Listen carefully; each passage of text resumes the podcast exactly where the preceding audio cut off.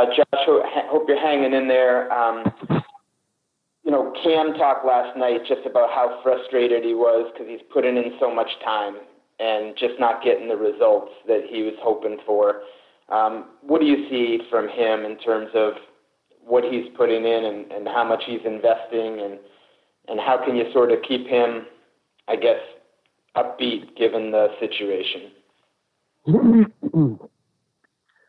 Cam's done. Um, he's done a tremendous job.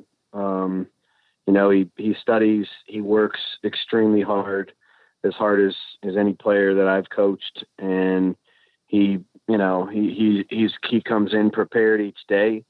He prepares hard for um, every practice, every session we have, and he's ready to go each week at the game, and uh, he gives us everything he's got. And so, to me, um, you know, you can't you can't attach your person um, you know, and all that stuff to, to the result of a game or, uh, uh, you know, one, one certain uh, season. And Cam's done a lot for um, a long time and he's given us everything he's got. And there's nothing else I could ask for uh, as a coach, you know, I mean, have there been mistakes made? Uh, yeah, that's across the board. There's no question about it. Our, our whole group, uh, we, we need better from, and, um, you know, and that's my job. So uh, we need to do a better job of of figuring that out, put them in positions to be successful, coaching them properly, and and uh, obviously being able to to make more plays and score more points. But uh, as far as Cam Newton is concerned, um, he's obviously earned the respect of this entire building organization, every coach and player in here. Um, the way we feel about him won't change.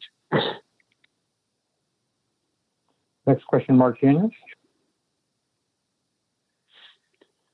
hey, Joe. Obviously, this has been a, a, different year for, for everyone. Just wondering for, for you, just how, how challenging of a year, you know, has has it been considering you know everything that's gone on and, and obviously you know the, the results this year. It's been challenging for everybody. Um, you know, we're no different than any other team. Um, you know, we've all dealt with uh, the circumstances that the country's dealing with, that the world's dealing with. I think the NFL has done a great job of doing that. I think our organization has done a great job. Our players and coaches have really done um, a really good job of compartmentalizing that and handling that. Um, the season itself, uh, you know, this is we we we we we do this to to compete and win, and uh, that's certainly what I do it for. And the relationships we build along the way are wonderful. Um, but you know, we're we're all in this to do one thing, and that's to succeed and win and and try to win championships. And so um, we obviously haven't done that this year, and uh, you know, so we we uh, we have one more week. We have six more days here to pour in a bunch of work and and try to finish with our best effort on Sunday against the Jets, and then uh, figure out what we can do to make it better.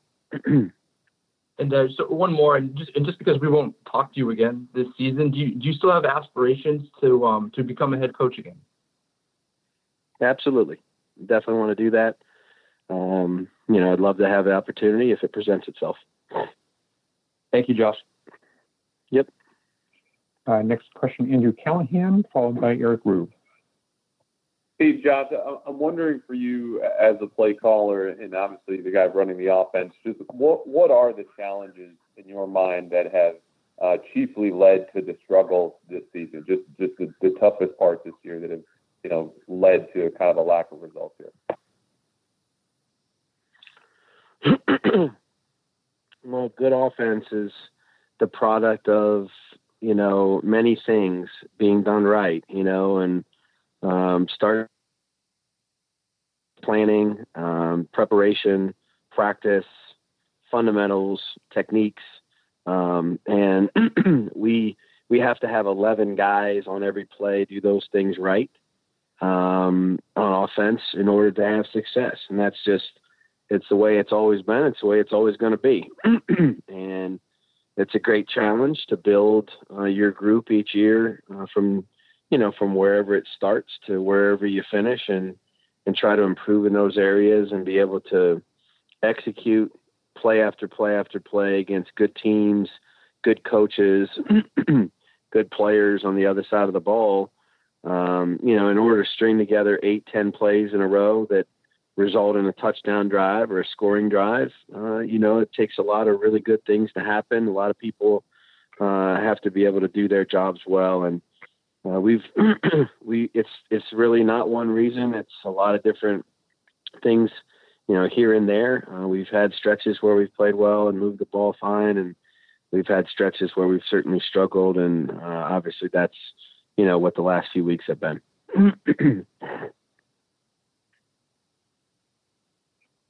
uh, Eric Rue, and last uh, followed by Chris Ryan. Josh, I'm curious with, with Sunday's game plan is because the game has no significance as far as the standings go. Does that give you a little more freedom as far as maybe planning well outside of the box uh, that you normally would for a game?